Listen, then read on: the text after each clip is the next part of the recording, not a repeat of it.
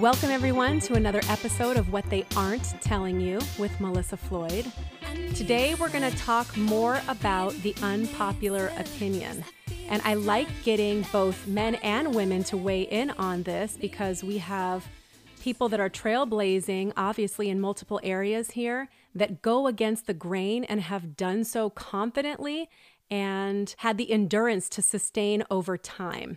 And today we welcome a wonderfully intelligent woman who I've interviewed before with Dr. Bob on the vaccine conversation. Many of you already know who she is when you hear her name. Some of you, this will be your first time being introduced to her. She is definitely a force to be reckoned with, and I have a lot of respect for her. Today we welcome Barbara Loe Fisher. Welcome to the show. Well, thank you so much for having me. Do you want me to carry that intro around with you everywhere you go? yes, I do. I know it's it's so nice to hear those things, isn't it? It motivates us. It's very nice. so this new podcast is all about the evidence-based unpopular opinion, which is you're doing the research, you're looking at the data, but you're coming to a conclusion that is different from the majority, and then on top of that, you're being crucified for it. So when I thought of having women on here to discuss this, you were the first that came to mind for a few reasons and you've sort of accidentally found this mission pursuing information and questioning safety of a very controversial product, which is vaccines.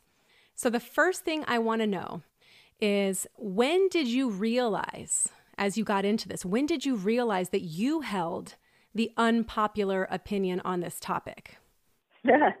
From the very beginning, in the spring of 1982 when I joined with other parents of DPT vaccine injured children in the Washington, D.C. area, after we had seen the TV documentary, which became an Emmy Award winning documentary called DPT Vaccine Roulette, we got together and co founded the organization Dissatisfied Parents Together, DPT for short.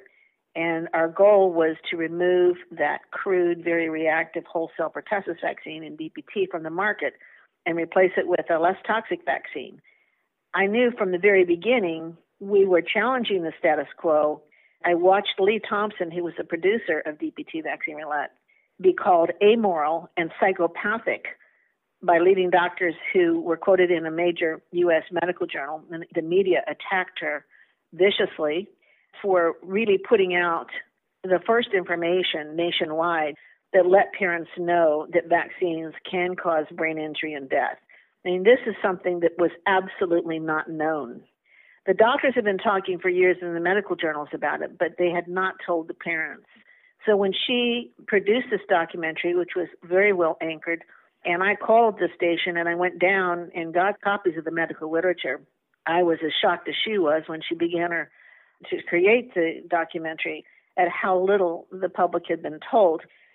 So I knew when she was attacked viciously that definitely it was a minority opinion. And I very shortly went attended a scientific meeting where I watched a young pediatric neurologist be personally and professionally crucified, really, uh, his career destroyed because he had dared to publish an abstract that suggested that there were a number of infants who were dying after DPT vaccinations and their deaths were being misclassified as SIDS. He was a very uh, young, up and coming pediatric neurologist, and I clearly, as I saw him be attacked personally and professionally, I knew that we were involved in something that the institutions and society, the medical community, the government did not want us to talk about. They didn't want to talk us to talk about what had happened to our children after vaccination. And they were willing to go to great lengths to stop it. And were you surprised by that response? You know, I think I really was because I remember at that meeting, that scientific meeting where I watched this young man be destroyed, I remember I was approached by somebody from the National Academy of Sciences who clearly could see that I wasn't another doctor. I was somebody that wasn't really supposed to be there, I guess, an interloper, if you will.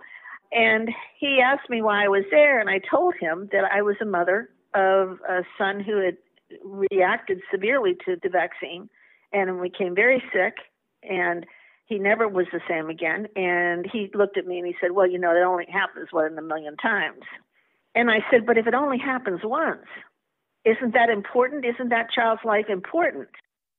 And he said, Well, you know, for the greater good. So these things happen, and that's just the way it is, you know. And I, I, I just, it, I was shocked that there was little value placed on the lives of the children who get, could not get through the process of vaccination without being harmed. And I instinctively knew it wasn't right. And that was my indication that this was absolutely an issue that the public needed to know about. And I knew that I would, you know, do what I could to raise the consciousness of the people, educate parents so they could make informed vaccination decisions for their children. That really was our goal. It was a very simple goal to prevent vaccine injuries and deaths through public education. And as I went on, because I've been doing the work for 38 years, I realized that at the core of it was the civil liberties issue. That is freedom of thought, freedom of conscience, freedom of belief, religious belief. If you, because I I grew up in a family of faith, and it was emphasized that you know you you need to do the right thing. You need to pray to God for guidance, and you need to to constantly check yourself and be sure that you're doing the right thing. That is, follow your conscience. And so I knew that I couldn't turn away from something I considered to be an approach that I considered to be immoral. That is, that some people are expendable, some children are expendable for the rest when they clearly hadn't done and were rejecting anybody who came forward with evidence that there was something wrong, that there were reactions taking place, that people were being harmed, kids were being harmed. I knew that it was wrong, and I, I simply wanted to right a wrong, I guess. And then when you first started talking about this in your own personal experience, and you were talking to friends, family members, people around you, did you start to see they too were having kind of a negative response to what you were saying and you realized even with them this was an unpopular opinion? Oh, I came from a medical family. My mother was a nurse, my grandmother was a nurse, her sister was a nurse, my grandfather's a dentist. I had a lot of medical I grew up talking about science and medicine. I had great respect for science and medicine. I was good at it in school. I was good in biology and and, and in the sciences. And so I I was very shocked. I was shocked to find out that there was so much pushback to what I thought was obvious. That is, if people are being hurt by a product that is supposed to be safe and effective, in this old vaccine, the DPT vaccine, was also not really effective. There were a lot of people who were getting five DPT shots and still getting pertussis. And of course, we know much more today. Back then, again, there was a complete ignorance on the part of the public regarding what vaccines were, what their side effects were, who high risk people are. But there has not been a premium placed in the society on doing the kind of research that will identify those who are biologically, genetically, epigenetically, environmentally at greater risk for having an adverse response to vaccination. There just has not been the emphasis. We've tried for four decades to have there be an emphasis, and certainly the 1986 National Childhood Vaccine Injury Act had research as a core part of that act, but you know that's a whole other story. The bottom line is that powerful institutions, that is the pharmaceutical industry, the medical community, the government agencies, who are all in partnership with each other, absolutely do not want to talk about the casualties of one size fits all mass vaccination policies. And this is very relevant today as we see these COVID 19 vaccines being fast tracked to market.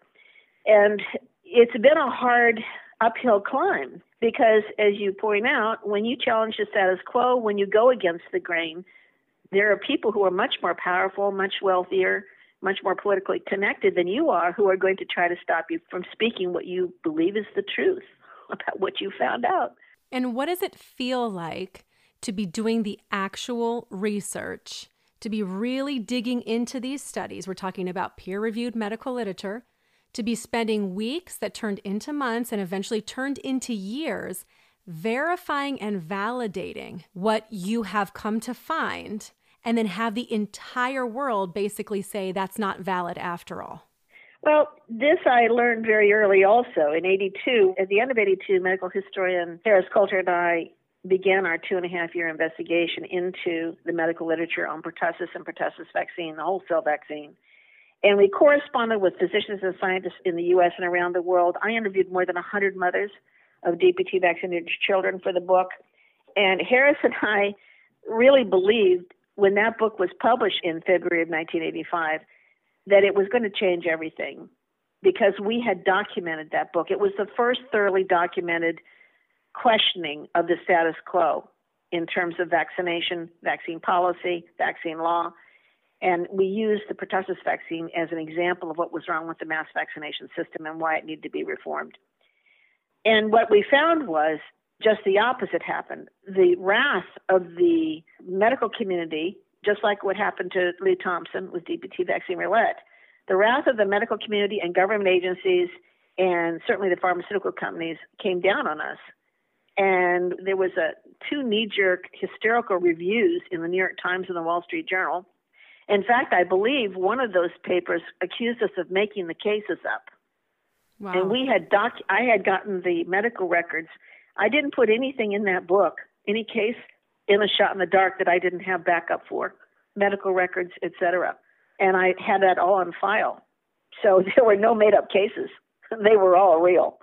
And it was just, it was that old saying, uh, this German immunologist, Wolfgang Ehrengut, who was an early critic of the DPT vaccine, what must not be cannot be. That was the reaction when we put forth that book, fully documented book, which really helped as a catalyst for bringing a safer vaccine in here in 1996.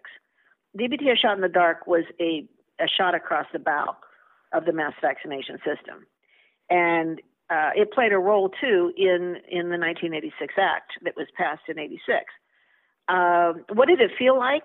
We thought it would, everything would change. You know, we thought once the truth is out there, things would change. And that was my first lesson that when you come up against very powerful institutions, you better be prepared to not have a step go forward, but a step back. It's always two steps forward, one step back. Right. And when they talk about making things up, and you look at this and you think to yourself, going against the grain, having this unpopular opinion, what would be the incentive for you or others to fabricate this? That doesn't even make logical sense. Uh, it doesn't because we had no money. I mean, in the early days, we used to put together in Xerox $3 pure information packets. That's how we were able to continue as an organization. We were just working out of our basements and we were just trying to, to help other parents not have to suffer what we had suffered. That was our motivation.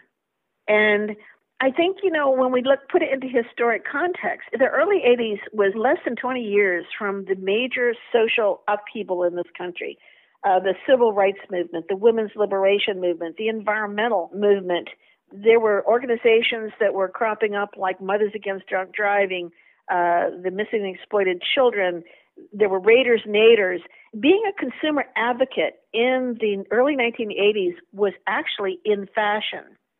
And the major media was not owned by just a few corporations like it is today. They were competing with each other. There were many different small media companies all over the country and all over the world and they were competing with each other for viewership or readership or you know whatever so they wanted to highlight debate it's how i was able to get on radio and television shows i was just an ordinary person a mother who was challenging powerful people powerful experts and institutions that made good television or good it made a good story in a newspaper so both sides of an issue were presented, and then the reader was to make up their own minds. That's not the way it is anymore. Now, there are only a few corporations owning media. It is dominated by the advertising from the pharmaceutical industry.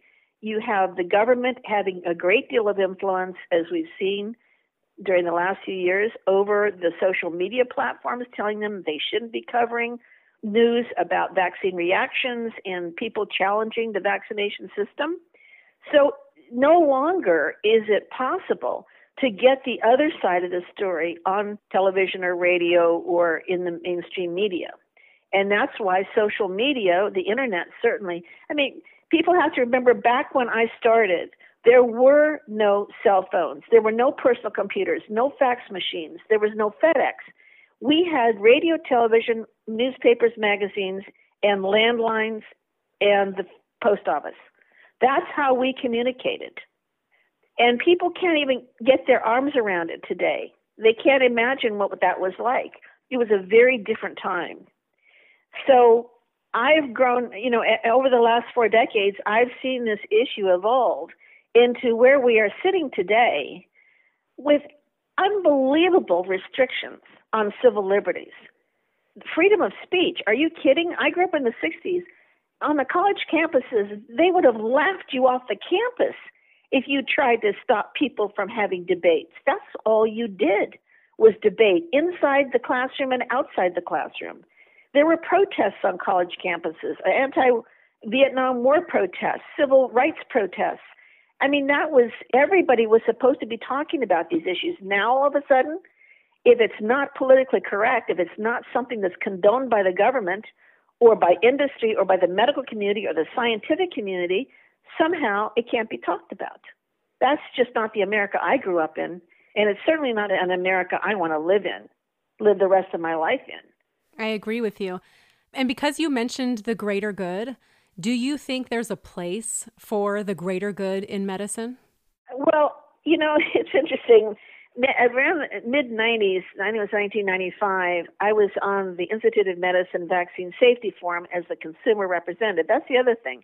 They were inviting consumer representatives to be part of the discussion in government. And I spent more than 20 years on vaccine advisory committees and on public engagement projects.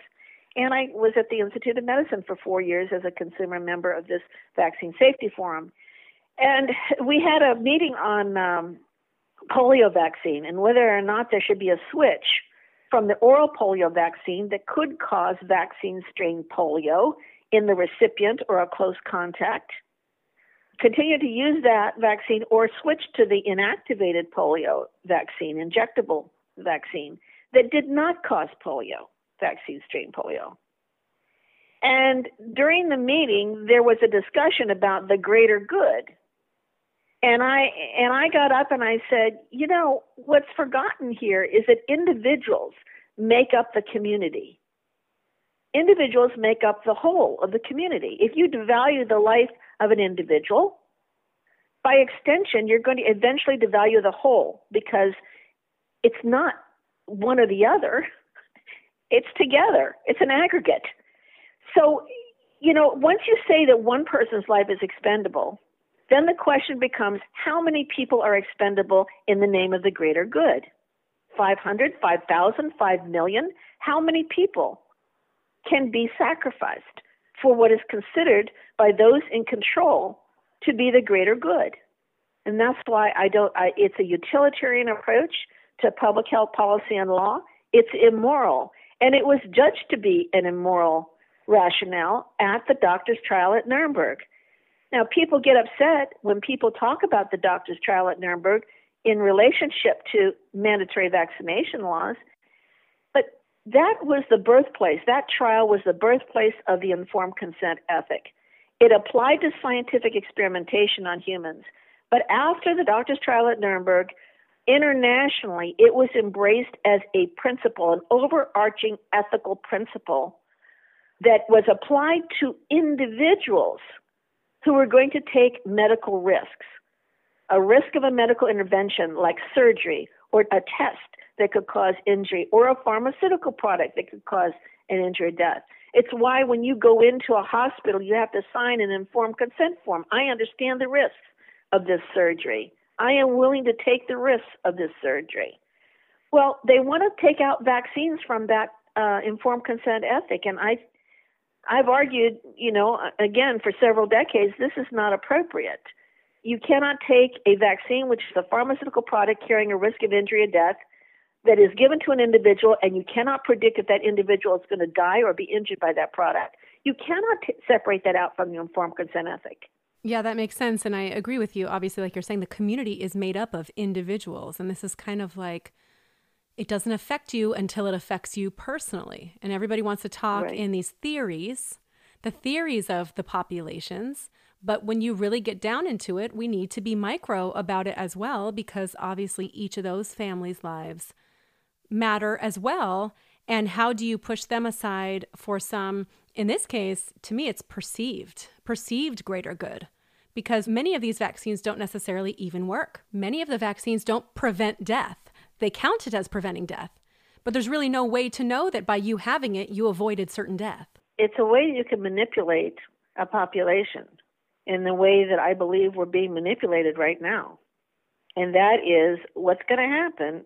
We, we've had a, an example right now that when they were everyone was under quarantine that you couldn't leave your house we've got masking now. Some states are uh, by law requiring masking, others are not.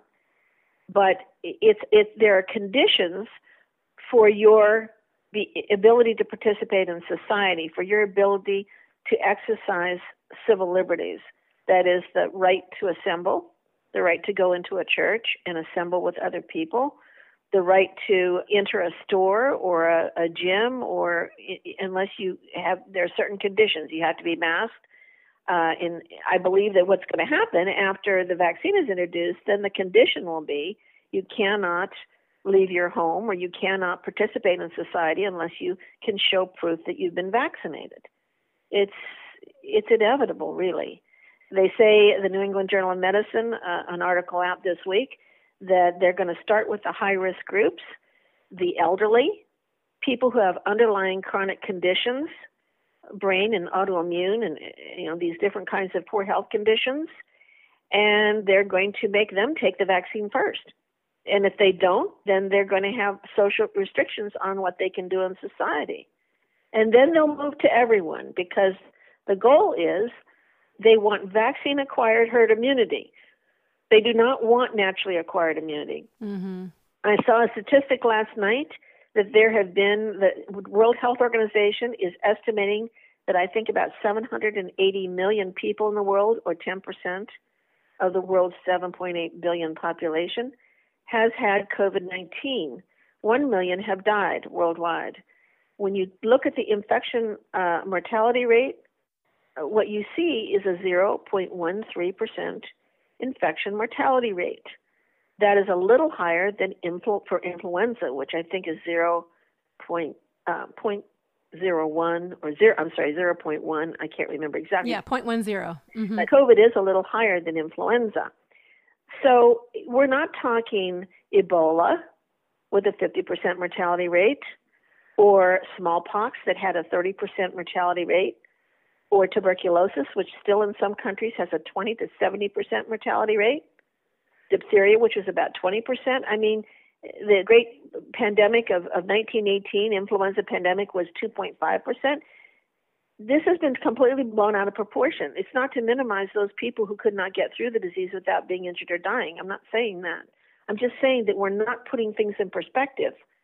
And it's all being done, this idea that we can't, as individuals, have the right to autonomy or the right to really exercise liberty because somehow uh, we're jeopardizing the community. Well, and what's funny is after these last six years for me, I have now become skeptical of anything that the majority quickly binds to or quickly starts doing or following or believing in. And I don't know if that's because I'm so used to having the unpopular opinion myself now but I know the majority of people are not critical thinkers. So when I see everybody hop on board and accept or comply with something, I think there's part of me that intuitively questions and wonders and now wants to dig in and find out more because I feel like something's kind of already wrong in that process. Do you share the same kind of skepticism when you see that?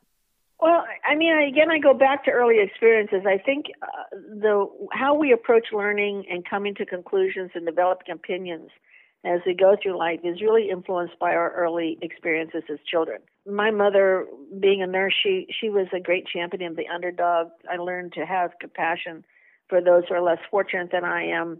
My father was a historian and an army officer. He was kind of a renaissance man who encouraged me to I love books and art and music, and he let me know that even though I was a girl, I could mm-hmm. do anything that I wanted to do if I was willing to work hard enough. And that was a very big lesson. And so I lived in many places, and I learned how to adapt to new environments. I was lucky that I liked to travel, I liked to learn new things, but I was taught from an early age to not follow the crowd, to stand back and observe and gather information before I said or at something. And I was also taught that adversity was not a bad thing, it's a good thing because it teaches us how to be strong and resilient in the face of life's challenges. So I really, from the very beginning, was not afraid to think independently. It was encouraged.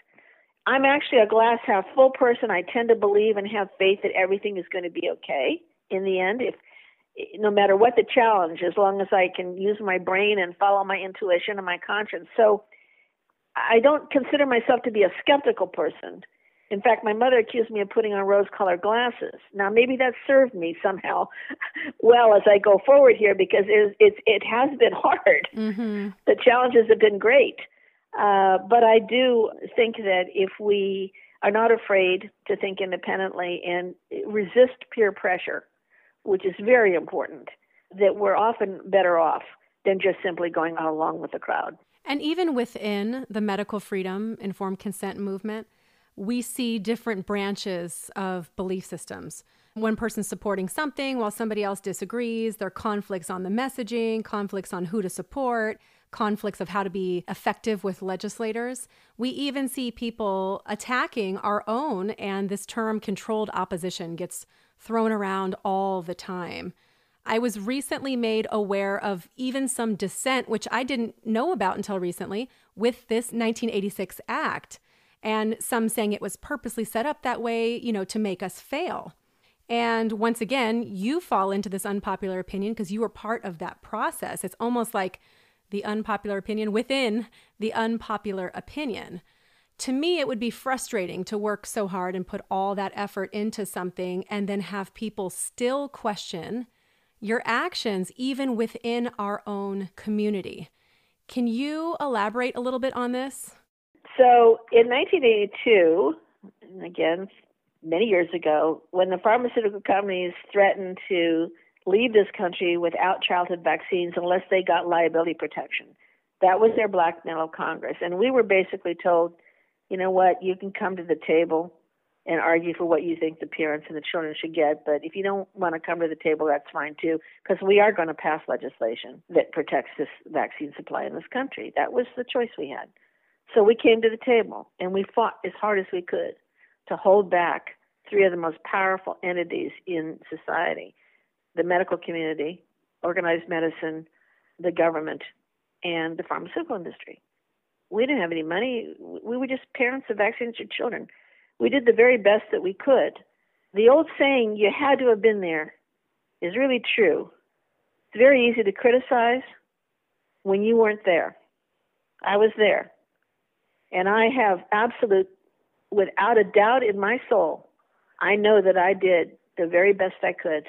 And so did the other parents who came up against those entities.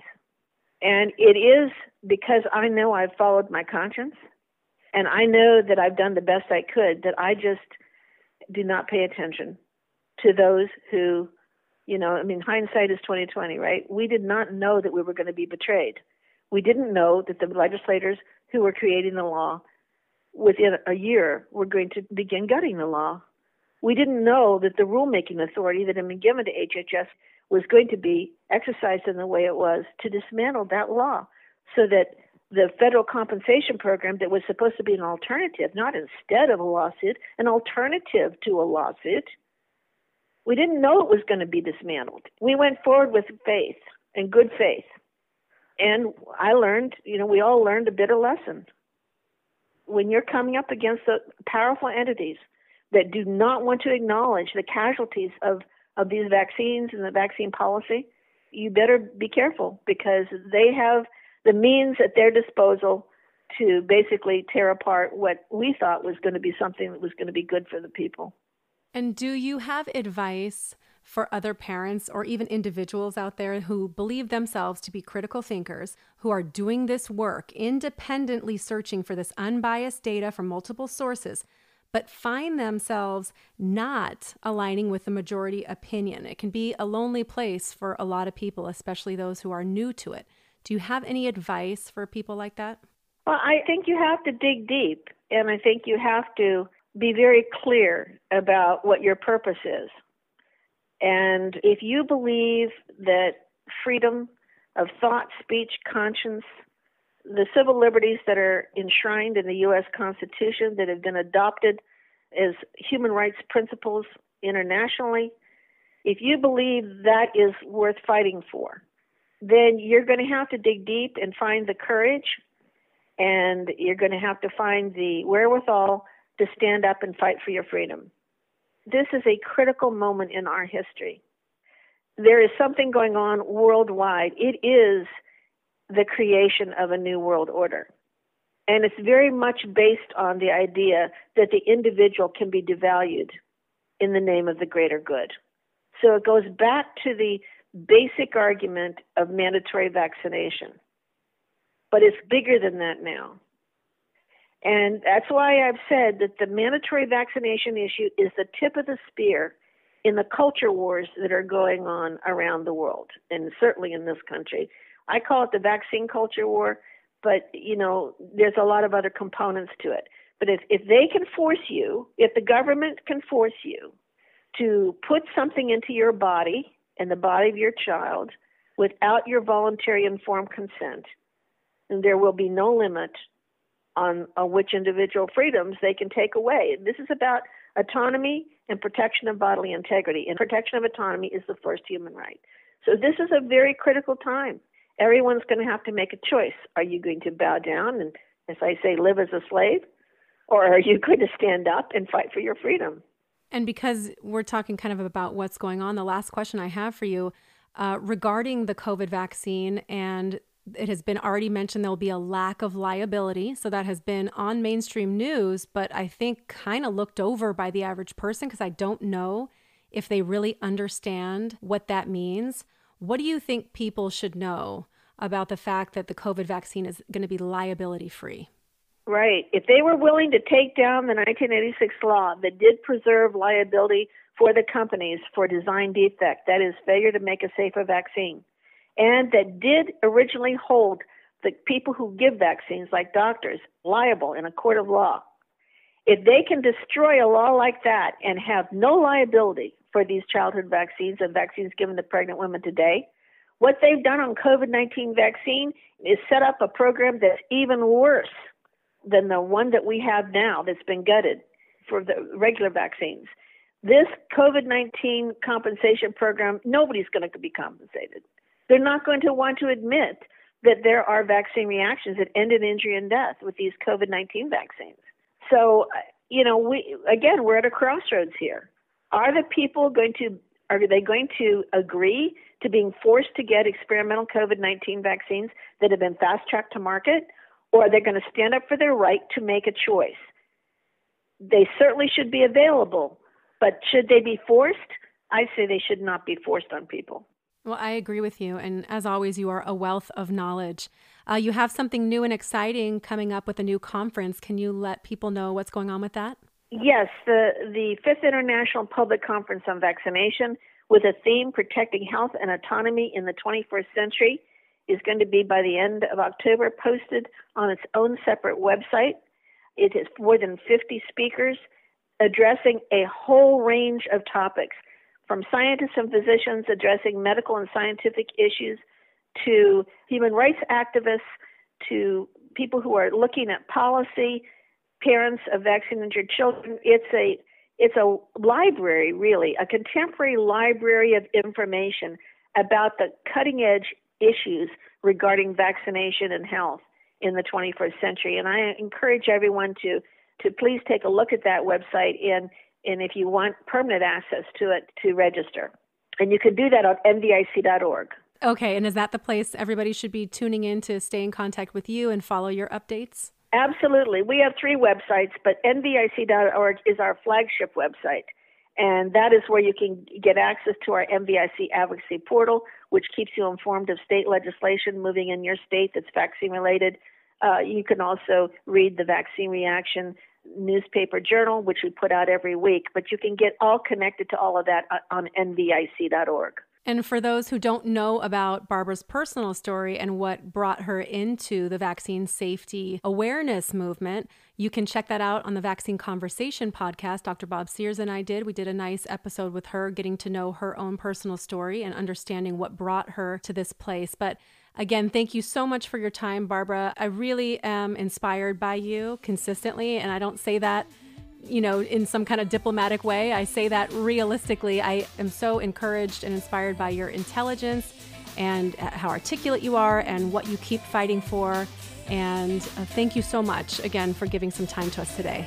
Thank you, Melissa. I'm, I'm very impressed with your work. And, you know, it's going to be young people like you who are going to take this issue forward into the 21st century. So, congratulations on all the work that you're doing.